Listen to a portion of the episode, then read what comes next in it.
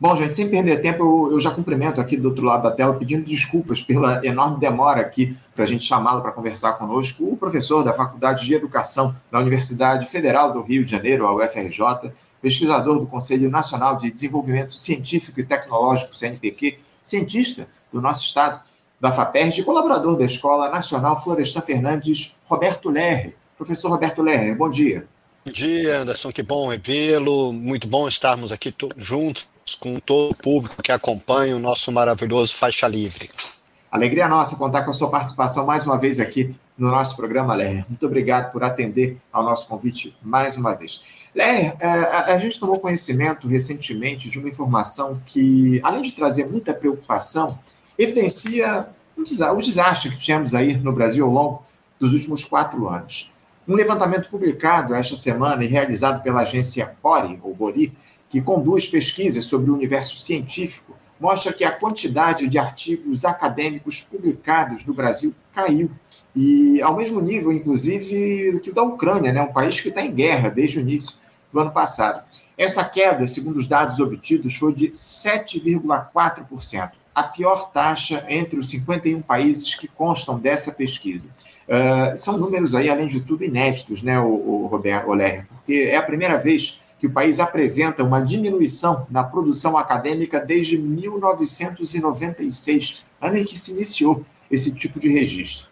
O levantamento foi feito com base de dados da Elsevier, que é uma das maiores editoras de artigos científicos do mundo, a Elsevier. Roberto, é claro que o efeito Bolsonaro certamente influenciou de alguma forma nesse cenário que está colocado, mas eu gostaria que você tentasse nos explicar se houve algum fator mais específico que pode ter levado a essa situação lamentável, até porque, Oleher, ah, esse tipo de documento demora anos até ser publicado. Os artigos científicos demoram muito tempo até que eles sejam publicados no, em publicações em revistas no mundo inteiro. Por que, que o Brasil parou de produzir estudos científicos, Oleher? Esse indicador que foi agora publicizado, né, inclusive saiu na grande imprensa, ele é um indicador, obviamente, muito preocupante pelo motivo que você aponta, Anderson. É, evidente que essa queda, que é uma queda muito relevante, ela tem raízes mais profundas do que o próprio governo Bolsonaro, enfim, que certamente é o epicentro dessa tragédia que está acontecendo com a ciência, com a cultura, com a arte em nosso país, e também não está diretamente relacionado apenas à questão da pandemia. Né? Países como a China, países como a Índia, Coreia, seguiram ampliando a sua participação na ciência mundial. Então, obviamente, é, o quadro pandêmico foi devastador também para a ciência, mas não explica esse movimento, essa mudança na, no, no, gráfico, na curva do gráfico, que é, está sendo agora evidenciado pelos indicadores.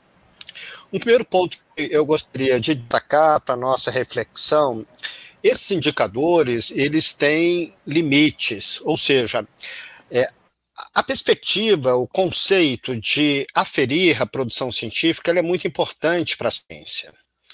Isto é um esforço é, para a história da ciência muito importante, porque nós podemos investigar por quanto tempo um determinado autor foi citado, nós podemos é, verificar se Marx ainda é citado no século XXI, se uh, determinados trabalhos culturais ainda estão vivos entre nós, se a produção do Florestan Fernandes continua sendo citada, enfim.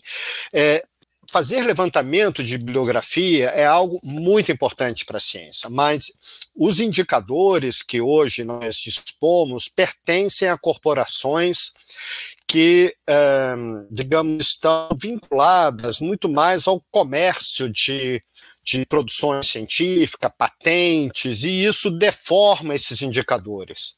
Mas, apesar desses indicadores estarem muito deformados, é importante é, destacar essa enorme é, discrepância, porque é, hoje, em todo o mundo, mais ou menos três quartos da produção das ciências sociais ainda na forma de livro. Isso não é aferido pelos levantamentos, uhum. né? Natureza. Né? Então tem deformações. Mas apesar das deformações, é um sinal de que algo muito grave está em curso na ciência brasileira e na ciência mundial, eu diria, mas sobretudo na ciência brasileira, e nós temos que examinar isso com muito cuidado, com muita delicadeza para tentarmos interpretar corretamente o sentido dessas mudanças. Eu concordo muito com a sua análise de que essa inflexão, essa mudança no curso da produção científica brasileira, e ela é real, nós percebemos isso no cotidiano das universidades, nós percebemos isso no interesse dos jovens de seguirem carreiras acadêmicas, na procura dos programas de pós-graduação, que está caindo em nosso país de forma muito importante, ou na verdadeira diáspora de quadros intelectuais que muitas vezes vão para o exterior fazer seu doutorado, ou fazer um doutorado de sanduíche, ou um, um período de estudos acadêmicos, e muitos não voltam por absoluta falta de condições. E eu acho que esse é o foco do problema. O desmonte profundo, estrutural da infraestrutura da ciência e tecnologia em nosso país, que é algo que tem a ver com o padrão de acumulação do capital que está em curso. E se nós é, tentarmos interpretar essa queda apenas como um problema de gestão da ciência e tecnologia, é, provavelmente nós vamos chegar a indicadores incorretos. Né? Eu é, poderia passar aqui uns pequenos e rápidos indicadores para nós termos ideia do quadro de devastação que está em curso. Observem que a maior parte da produção científica brasileira ocorre nas universidades públicas. Praticamente 90% da produção científica vem das universidades, portanto, as instituições que são, digamos, o, o, o, núcleo duro da produção científica brasileira são as universidades e as universidades públicas em geral, em geral, não todas, mas a grande maioria das universidades públicas e principalmente as universidades federais, estão com a sua infraestrutura em frangalhos. E aqui não é uma retórica ou uh, uma adjetivação fácil. É, a, o desmonte da infraestrutura pode ser visto no pífio orçamento destinado à melhoria das funções dos laboratórios, a construção de novos prédios, enfim, é, estações de energia, né, tudo aquilo que é uma infraestrutura pesada né, para produção do conhecimento. É, em 2015, nós já estávamos numa situação muito difícil, né? muitos devem lembrar aí que foi um período de cortes e contingenciamento já muito acentuado, é um momento de mudança no curso do financiamento na ciência e nas universidades. É, de 2014 para 2015, de fato, nós vamos ter uma queda muito acentuada de orçamento em nosso país. Em 2014, nós tínhamos apenas 4 bilhões de reais para 63 universidades federais que existiam na época. Em 2016, nós tínhamos apenas um bilhão. Nossa. E depois desse período veio a emenda constitucional 95, hum. governo golpe, governo Bolsonaro, e nós terminamos 2022 com zero de investimento. Zero. Não tinha mais recurso de investimento.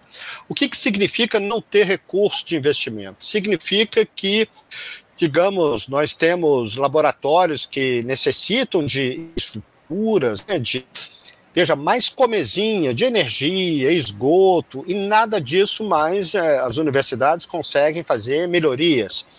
E, ao mesmo tempo, nós tivemos uma queda no mesmo período, de 2014 para 2022, que é o último orçamento integralizado, né, em que nós vamos sair de 11 bilhões, que também já era um recurso inviável para as universidades, uhum. e chegamos aí a um patamar de 4 bilhões aproximadamente. Ou seja, nós saímos de um patamar de 11 para 4 para pagar as contas, né? Energia, conta de limpeza, dos trabalhos terceirizados, assistência enfim, e isto é, justamente denota uma política que não pode ser confundida só de ajuste fiscal, não é uma política apenas, digamos, de contingenciamento e redução do orçamento. Isso é uma política inserida na guerra cultural, ou seja, é uma política deliberada de desmanche das universidades, de desmanche dos museus, de desmanche de toda a infraestrutura necessária para a arte e para a cultura em nosso país. Nós vimos situações aviltantes de ofensiva naquele contexto, governo Bolsonaro, em que o prêmio livro é conferido àquele deputado Daniel Silveira, né, que era obviamente uma forma de é, achincalhar, né, de descaracterizar, de afrontar, enfim, a cultura, a ciência, a arte, a tecnologia em nosso país. E o drama que nós estamos vivendo nesse quadro aí de desmonte é que encontramos agora né, um, um, contexto que nós trabalhamos para que esse novo contexto viesse a se afirmar, enfim, derrota de Bolsonaro, mas é um contexto que exige ainda muita organização e muita luta autônoma dos, das entidades acadêmicas, dos uhum. sindicatos, dos movimentos coletivos estudantis, para que nós possamos recolocar a universidade e a ciência em nosso país no grande debate estratégico da nação. Eu fiz referência inicialmente à situação da China, que mesmo tendo sido também um, um, país, enfim, que foi inicialmente muito atingido pela pandemia, logrou uma expansão na sua produção científica, mesmo no contexto da pandemia. Né? E eles uhum. fizeram um lockdown, eles fizeram é, de afastamento e de restrição de circulação da população muito severos. E ainda assim, a produção científica da China cresceu, o que demonstra que no projeto chinês, a ciência, a tecnologia está na parte, digamos, do núcleo estratégico né, do, do desenvolvimento chinês. A gente pode fazer mil reflexões aí sobre o caminho da China, que seria um outro debate, mas eu estou apenas destacando que em diversos países foi reconhecido que era necessário uma nova infraestrutura para as universidades. Ainda no período da Angela Merkel, nós vimos uma, uma dotação orçamentária extraordinariamente auspiciosa para as universidades para que elas pudessem recompor a sua infraestrutura. E nada disso está sequer esboçado na realidade brasileira. Eu uhum. estou assim, muito preocupado com o cenário de orçamento para as universidades e eu diria, para o campo da ciência e tecnologia e mesmo da cultura. Sim. Vejam que no período de 2015 a 2022, as universidades perderam, Anderson, aproximadamente 60 bilhões de repasse. Uhum. E só do Fundo Nacional de Desenvolvimento Científico e Tecnológico, nós tivemos uma perda superior a mais ou menos 26 bilhões só do fundo, Exato. que é o que mantém o CNPq, o que mantém o uhum. financiamento cotidiano da pesquisa. E o grande plano de recuperação do Ministério da Ciência e Tecnologia da Infraestrutura foi anunciado agora com muita pompa, né, na, no encontro da SBPC. Uh, ah, o Ministério está indicando para 2024 e 2025 3,6 bi. Isto nem arranha o problema da infraestrutura. E é óbvio que nós estamos diante aqui de uma incompatibilidade de projeto com uh, o chamado novo arcabouço. Sim. Esse novo arcabouço, né, que está em deliberação agora no, no Congresso, né, que é uma atualização da emenda constitucional 95, é, de fato não abre um espaço orçamentário que nos possibilite fazer frente à ordem de grandeza de queda orçamentária da área. Então, se nós somarmos universidade e ciência e tecnologia, nós estamos falando aqui por baixo de algo como 85 bi. Então, obviamente, 3 bilhões aqui não chega nem a, a, a chegar, nem fazer a mínima ranhura no problema da infraestrutura que está, insisto, em frangalhos. Inclusive, Oler, você tratou aqui de uma série de questões que eu ia trazer para o nosso papo, você já adiantou esses temas aí, a questão, inclusive, do, desse novo arcabouço fiscal que está sendo discutido lá na, na Câmara, no Senado, que estabelece um torniquete nos investimentos públicos do país. Uh, por mais que o Senado, o, o Ler, tenha retirado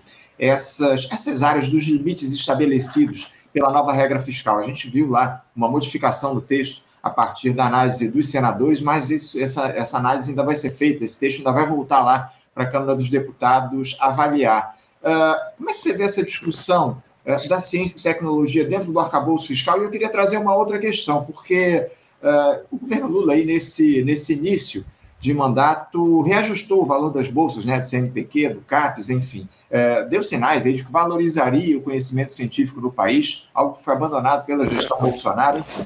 A grande questão é que o próprio Ministério de Ciência e Tecnologia, como você trouxe aqui para a gente, que é hoje é liderado pelo Luciano Santos, ele entrou na mira do Centrão, né, Olerrer? Está aí nessas negociações para a composição do governo. Você acha que a ocupação política por um ministério tão importante como esse, a entrega dessa pasta ao fisiologismo mais rasteiro, põe em risco a atuação do governo Lula nesse setor da ciência e tecnologia, Olerrer? Como é que você vê essa possível entrega da pasta para o Centrão na Câmara dos Deputados? Há uma diferença óbvia né, entre ter uh, uma parlamentar que tem trajetória de diálogo com o campo da ciência e tecnologia, né, que é o caso da Luciana Santos, assim como os, da bancada, né, não apenas do PCdoB, mas de outros partidos que vinham acompanhando os movimentos, as lutas, as resistências, enfim, na área de ciência e tecnologia, para termos, uh, possivelmente, né, isso seria de fato é algo terrível para o campo da ciência e tecnologia, enfim, é, termos deputados do, do Centrão, ou um parlamentar, ou um, um quadro vinculado ao Centrão, seria um, um movimento de retrocesso é, estrutural, eu diria. Porque, vejam, se nós tivermos um parlamentar do Centrão ou representante do Centrão na área de ciência e tecnologia, não teremos um representante da guerra cultural. É, eu estou aqui, obviamente, manifestando preocupação com o orçamento da ciência e tecnologia, que nem toca os problemas. Nós temos uma perda de mais de 60 e estamos falando aqui em recomposição de 3, 4, 5 bilhões em dois anos. Então, é, obviamente, esse quadro estrutural de queda brutal do, do orçamento vai seguir em curso, enfim, então inviabilizando uh, o desenvolvimento da ciência em nosso país. É, nós temos que sair do modelo de commodities. Né? Nós vimos aí a fala do Alexandre, o que significa esse modelo de commodities, né? na fala anterior aí do programa. Né?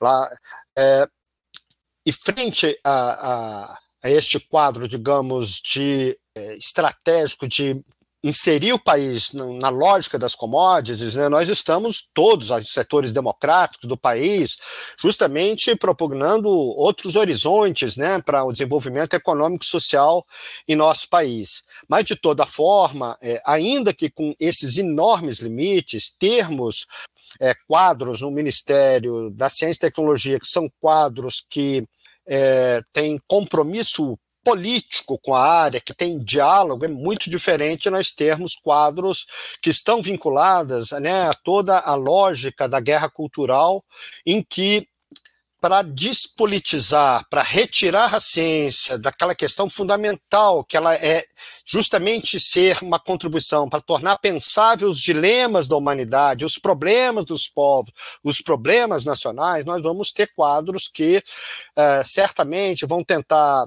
isolar a ciência numa lógica de pesquisa e desenvolvimento vinculada apenas aos processos produtivos inseridos no capitalismo dependente, ou seja, uma ciência que está já obsoleta em termos de energia, que está obsoleta em termos de modelo de desenvolvimento, de ampliação das desigualdades sociais, é, como um padrão científico. Né? Então, seria, de fato, um, um um problema de enormes proporções, inserir na mesa de negociações aí do apoio do Centrão a área de ciência e tecnologia. É óbvio que é, todo o campo da cultura, da ciência, da educação é, é um campo muito disputado pelo capital. Vejam que o próprio Ministério da Educação, infelizmente, é um ministério que tem muita influência das, das fundações empresariais. Né? Nós temos uma influência marcante uh, da Fundação Lehman, uh, na direção intelectual e moral do Ministério da Educação, né? o engajamento do ministro no novo ensino médio, na base nacional curricular, etc. Isso recoloca o Brasil nas trilhas da heteronomia cultural, ou seja, formação da juventude de uma formação, é, digamos, desprovida de complexidade cultural e científica, né? E isso é um sinal muito preocupante que se adensa com o arcabouço fiscal que nós estávamos aqui é, discutindo, enfim, de nós não termos infraestrutura econômica para retomar um dinamismo da área da ciência, da educação, da cultura e da arte, e ao mesmo tempo é, estarmos aí inseridos nesse ambiente de disputas sobre os rumos da educação e da ciência do grande capital e também da guerra cultural, né, que está presente no Centrão. É, eu estava eu tava aqui sem áudio, estava esperando isso acontecer, mas, é, o, o Lerner, é, é, tudo muito grave essa, essa situação que você coloca, porque o seu cenário hoje ele é preocupante, o futuro é muito sombrio, né, a partir disso que você traz aqui para a gente, especialmente por conta dessa discussão do novo arcabouço fiscal. Eu queria traduzir em números, né, a gente falou em percentual, em 2020, o número de artigos científicos, ainda que haja essa, essa subnotificação que você citou, mas o número de artigos científicos publicados no Brasil no ano de 2020 foi de 77 mil.